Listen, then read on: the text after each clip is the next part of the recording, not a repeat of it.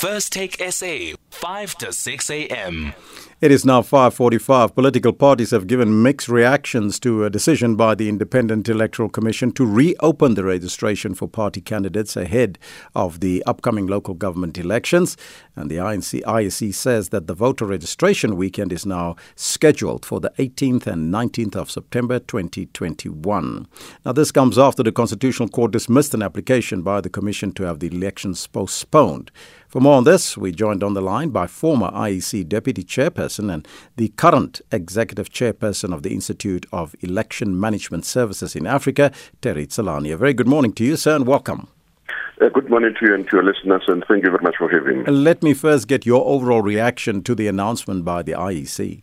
Well, the Commission made its call. Uh, they've interpreted the law in a particular way, and therefore, because they are the people who are supposed to implement it, they will have to proceed and uh, do as uh, they have interpreted the law. But I still think that uh, they got it. Um, I would have interpreted differently. How would you have interpreted it? My interpretation of this is that the Constitutional Court was very clear uh, that um, the election timetable that was issued on the 4th of August remains uh, applicable. Hmm. Now, the first question that uh, the Commission should have asked itself is what does this mean? Uh, is very, very important for the purpose of these elections. And in my opinion, that thing that the Electoral Court was trying to, that the Constitutional Court was trying to protect, was actually the sanctity of the process that the Commission had already gone through on the 4th of August when it published that timetable, which is actually the process of the candidate nomination process and the closure uh, thereof. And, um, and, you know, that is uh, uh, critical for the purpose of the interpretation of uh, what the Constitutional Court has actually said. Now, the, cons- the Commission has also amended the timetable for which those who fail to register will be able to do so. It's good news for parties like the ANC who had missed the deadline, but for others, not so good news because they made it on time. That's exactly what I'm saying. The registration of voters, uh, it's, it, it, it is okay because the Constitutional Court has actually ordered hmm. uh, the Commission to consider um, having a registration weekend. The fact that the Commission has agreed to that, I think, uh, it's good for everybody. As we will recall that it's an issue that was raised not only by the Commission, uh, by by all political parties in their submission to the Constitutional Court.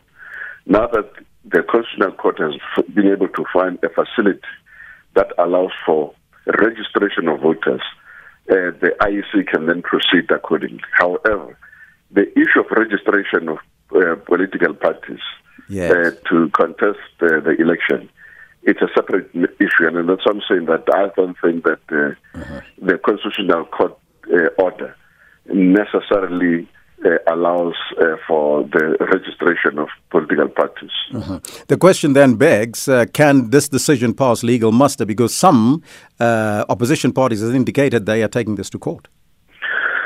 That one, um, I think, will be decided by, by, by, by the court. And as I've already indicated, that there are different interpretations, but the Commission should have at least explained its understanding of what it means when the Constitutional Court says they must keep uh, the election timetable that was published on the 4th uh, of uh, August. Mm-hmm. The question that they should have asked themselves is it, eh, I mean, it's uh, basically what is it that the Constitutional Court is trying to protect in that publication of the, in that published uh, election timetable.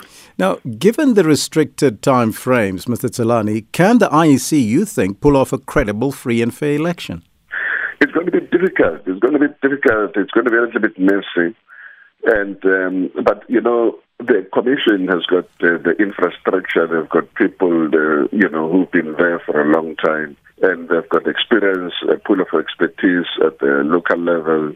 Uh, people who have run the elections previously, and I would assume that they would have to rely largely on uh, that uh, cohort of people who had who have run the elections before. If they don't do that, obviously they're going to have difficulties because there is not sufficient time even to do training, basic training. You know, so um, it's it's not going to be as perfect as we have always uh, expected from the commission, uh, and then understandable under the current circumstances. uh, it has not been easy. I don't actually envy uh, being part of uh, the organization because currently uh, these are really tough times that they're going through. I thank you so much for your time. That's the former IEC Deputy Chairperson and the current Executive Chairperson of the Institute of Election Management Services, Terry Tselane.